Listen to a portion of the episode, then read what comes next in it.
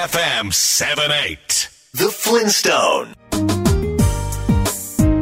地球と遊び地球に学ぶザ・フリントストーン。この番組は自然や環境をテーマに毎週スペシャルなゲストをお迎えしてお届けしています。帯渚です。さてこれから旬を迎えるお魚ブリ。寒い時期の寒ブリは脂が乗っていて美味しいですよねそんなブリが日本で一番取れているのはどこの都道府県だと思いますか？十数年前は島根県だったんですが今は北海道なんです。近年の北海道のブリの水揚げ量は1990年代に比べてなんとおよそ20倍だそうです。その要因として海洋熱波が指摘されています。海洋熱波とは海水温が極端に高い状態が5日以上続く現象のこと。近年北海道と東北沖で海洋熱波が繰り返されていて夏だけではなく秋から冬にかけても続くようになっているそうです。この海洋熱波北の海ではブリの豊漁の要因になっている一方サンマやマサバの不漁にも影響していることが分かってきたそうです。日本列島を取り巻く海の環境変化気になりますね。今週はシリーズ SDGs 私たちの未来の第15弾。サステナブルシーフードにフォーカス。お話を伺うのは水産資源や環境に配慮した持続可能な漁業の普及に努める一般社団法人 MSC ジャパンの広報担当シニアマネージャー鈴木優子さんです。後ほど MSC ジャパンが取り組んでいる持続可能な漁業のための認証制度や海のエコラベルについて伺います。BayFM The Flintstone. Nature is beautiful. The beauty that cannot be man-made.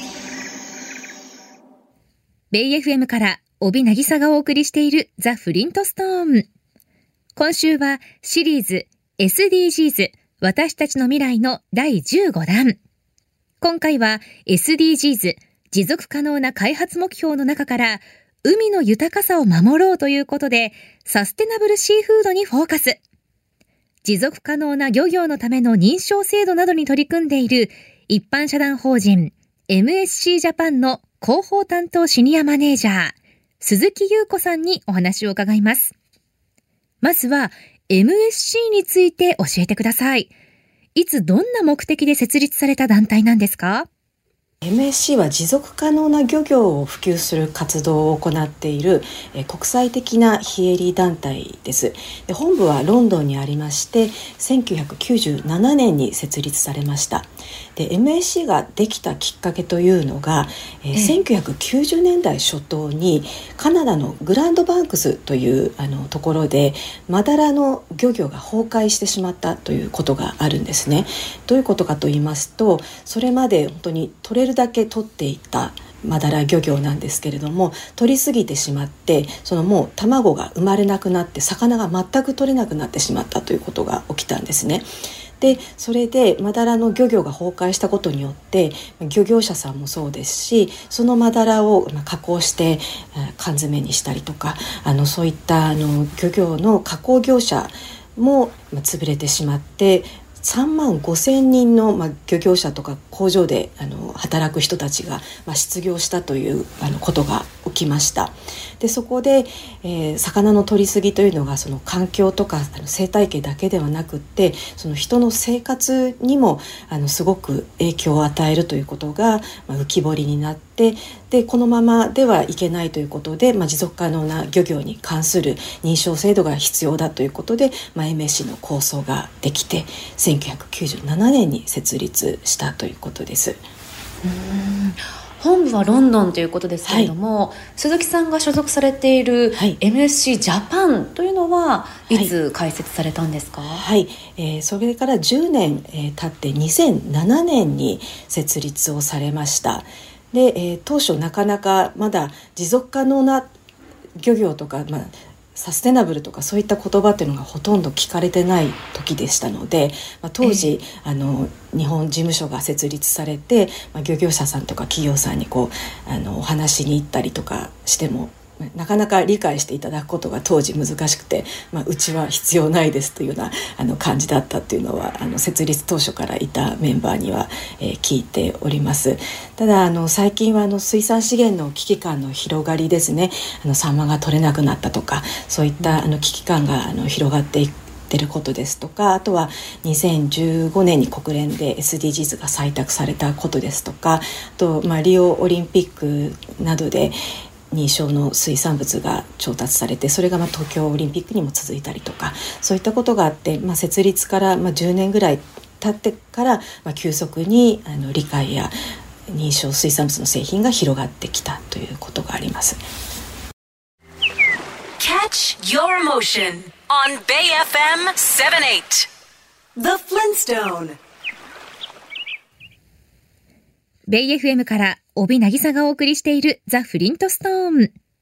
今週はシリーズ SDGs 私たちの未来の第15弾。MSC ジャパンの広報担当、鈴木優子さんにお話を伺っています。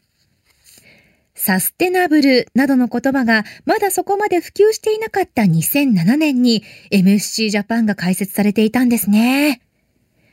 MSC は現在ヨーロッパや南北アメリカ、アジアを含め世界20カ国に支部があるそうです。毎週のようにオンラインミーティングを行い、世界の水産資源の状況や漁業に関する最新情報を共有しているそうですよ。ここからは MSC 漁業認証について詳しく伺っていきたいんですが、鈴木さん、どんな認証制度なのか具体的に教えていただけますか？はい。MSC、えー、漁業認証というのはですね持続可能な、えー、漁業に与えられる認証なんですね。で、えー、こちらが、えー、審査なんですけれども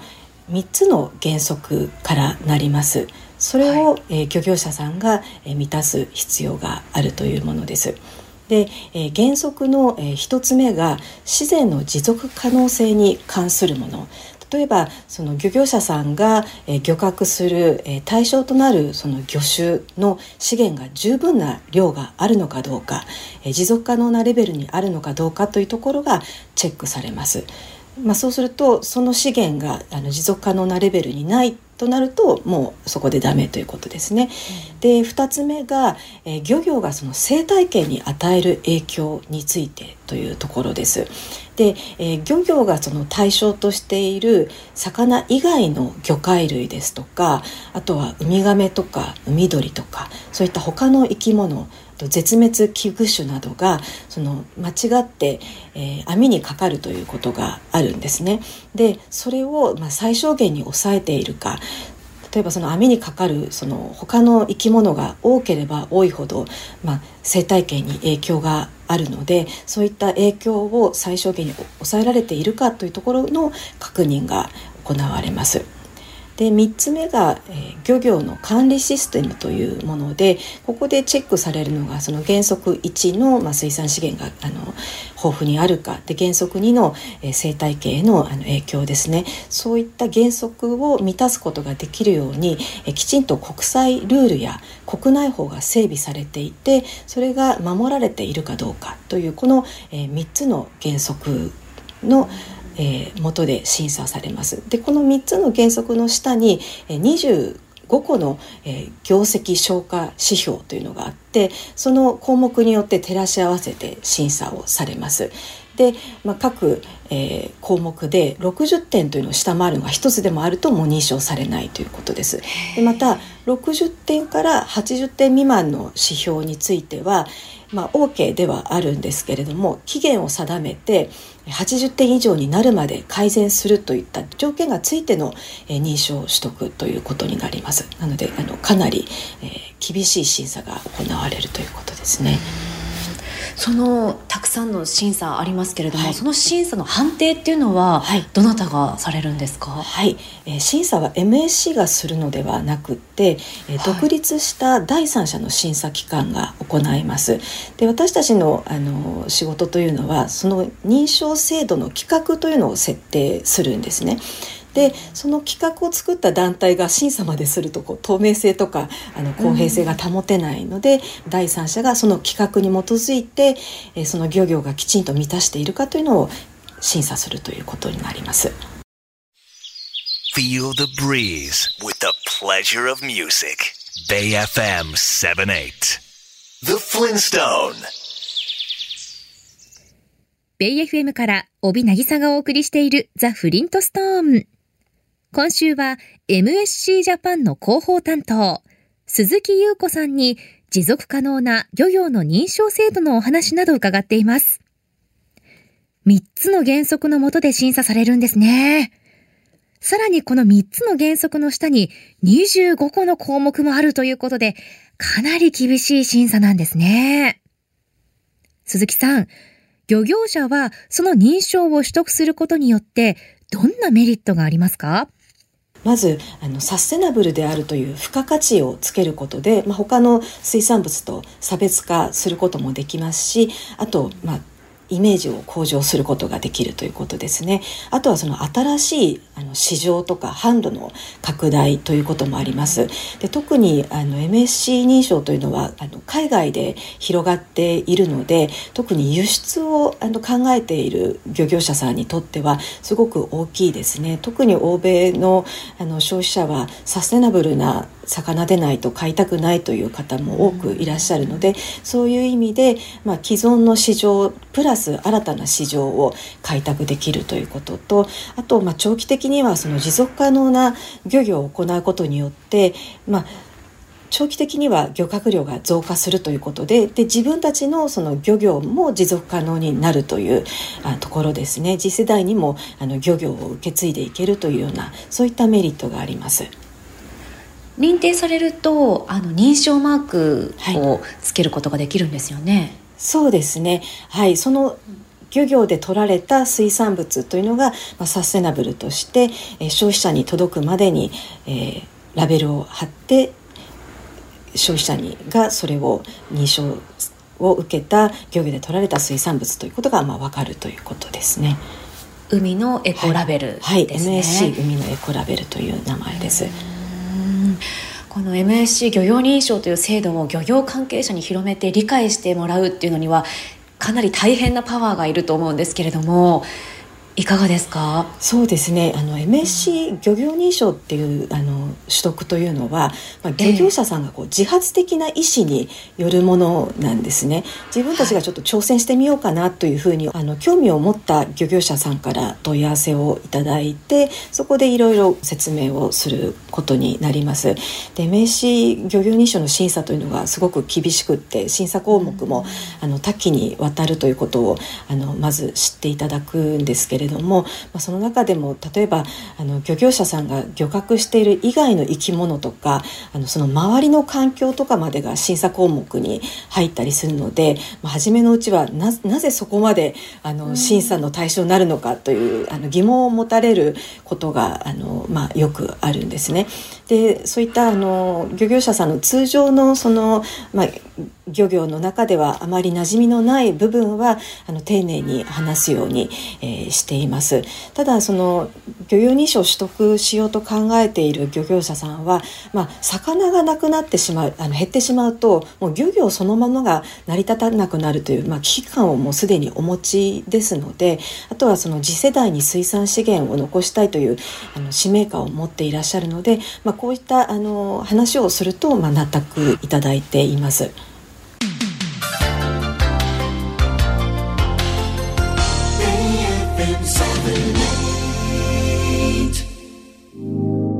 Bay FM The Flintstone Blue Planet Full of life and color Our home Mother Earth ベイ FM から帯渚がお送りしているザ・フリントストーン今週はシリーズ SDGs 私たちの未来の第15弾。SDGs 持続可能な開発目標の中から海の豊かさを守ろうということでサステナブルシーフードにフォーカス。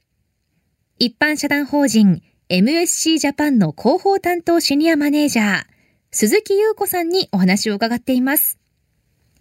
厳しい審査を経て認証されることで様々なメリットがあるんですね。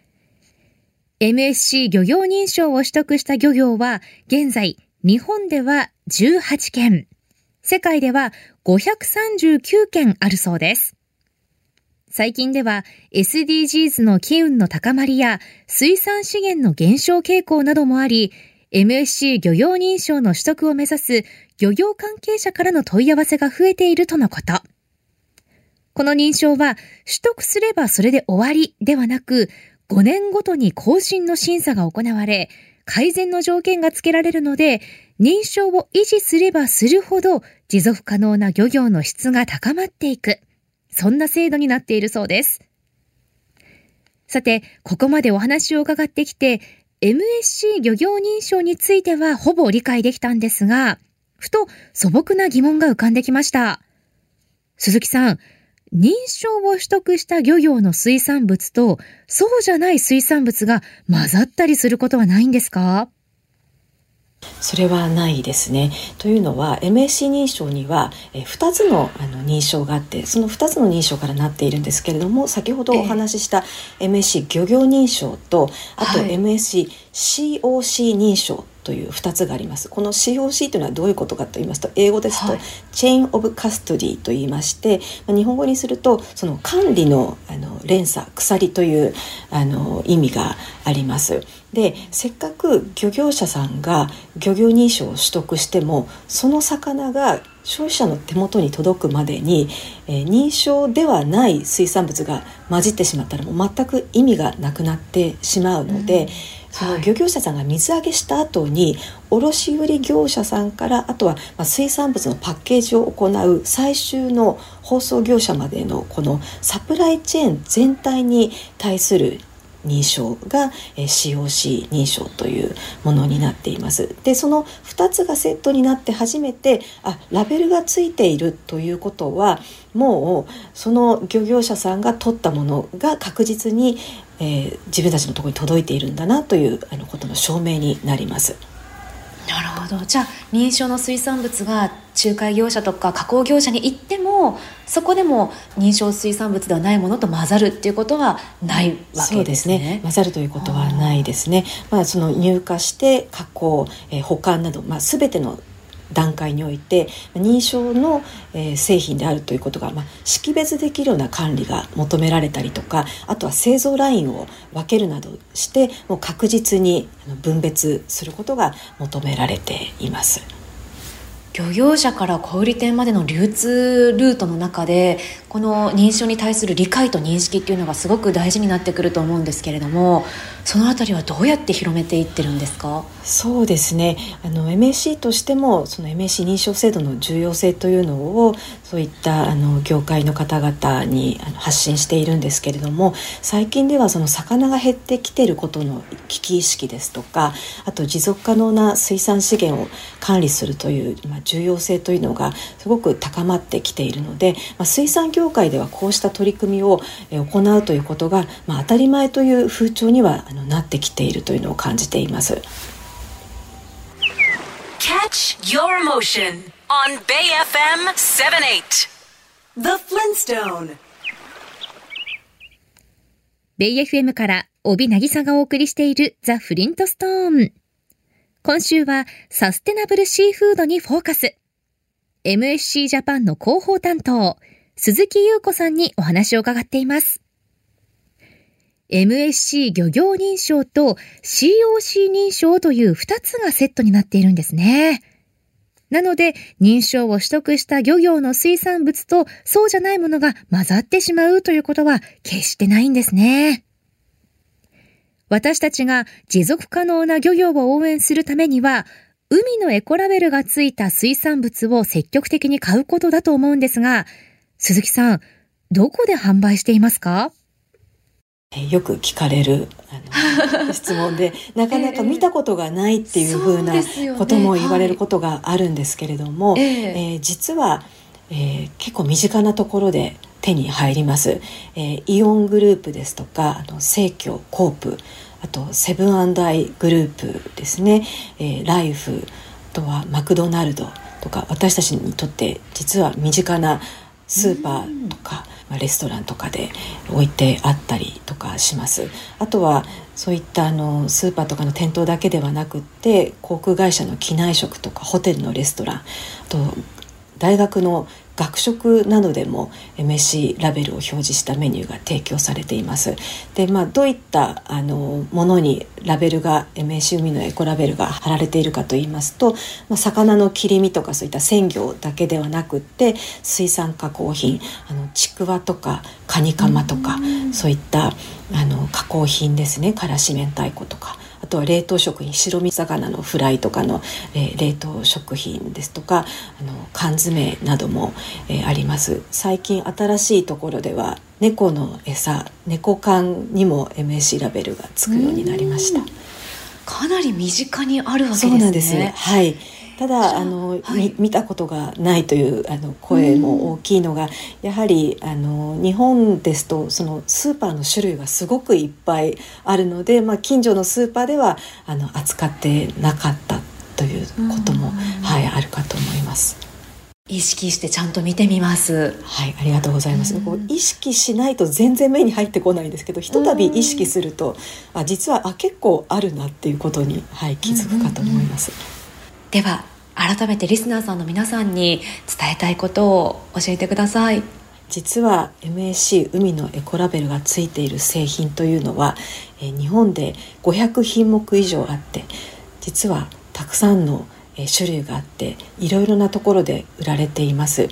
でそのサステナブルな製品っていうとちょっと値段も高いんじゃないのと思われるかもしれないんですけれども実はあのそんなことはなくて通常の商品と、まあ、ほとんど変わらないですね。なので、まあ、商品を選ぶ時ラベルがついたものを選ぶようにすると漁業者さんこういった持続可能な漁業を目指す漁業者さんが増えていってで海の環境を守ることにもつながりますのであのぜひあの見かけたら選ぶようにしてくださいまた近所のスーパーでもし売ってない場合はあの扱ったりしていますか？というふうに聞いていただくこともあのスーパーの方たちお客様のあの声を聞くようにしていますのでそれもすごく大きな力になると思いますのではいぜひよろしくお願いします。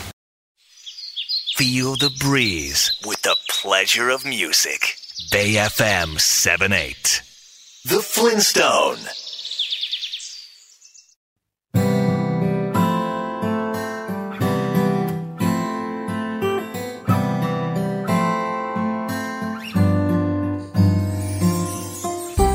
今週はシリーズ SDGs 私たちの未来の第15弾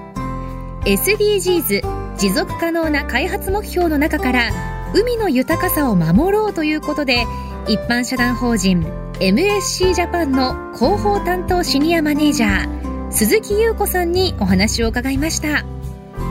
MSC 認証の海のエコラベルがついた商品は日本で500品目以上あるんですね。MSC 認証の海のエコラベルがついた水産物私も近所のスーパーやコンビニで見つけました。ちくわや明太子たらこなどいろいろありましたよ。意識してみるとたくさんあることに気づきますね。持続可能な漁業を応援するためには私たち消費者が海のエコラベルがついた水産物を購入することだと思います。青いマークの海のエコラベルぜひ皆さんも探してみてください。MSC ジャパンでは消費者に MSC 認証制度と海のエコラベルをもっと広く知ってもらうために年3回キャンペーンを行っているそうです。先月はこの番組のホームページでもご紹介しましたがサステナブルシーフードウィークというキャンペーンが展開されていました。来年1月にはサステナブルなお魚レシピを公開するそうです。ちなみに MSC アンバサダーは海洋生物好きで知られているココリコの田中直樹さんですよ。MSC 認証と海のエコラベルそして活動について詳しくは MSC ジャパンのサイトをご覧ください。この番組のホームページにリンクを貼っておきます。来週は YouTube の配信で話題になっている平日サラリーマン週末縄文人のジョーさんとモンさんをお迎えし現代の道具を一切使わずに挑戦した火起こしそして竪穴住居作りに肉薄。本気と情熱の縄文生活に迫ります。お楽しみに。それでは来週の日曜日夜8時にまたお耳にかかりましょう。ザ・フリントストーン。お相手は私帯渚でした。BFM The Flintstone Did you know that there's a theory that Earth itself is a giant living organism? Keep in mind that just like all living creatures, we, mankind, are a part of nature.